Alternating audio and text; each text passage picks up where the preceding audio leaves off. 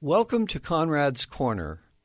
I'm David Garrison, and today I'm going to read one of my own poems. It is titled On a Line by Thomas Lynch. Life goes on. The dead are everywhere. They make the floorboards creak like ships at sea.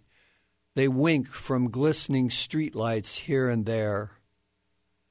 They read the book we're reading, touch our hair. They walk beside us though we cannot see or hear their steps. They constantly declare themselves in letters we have saved.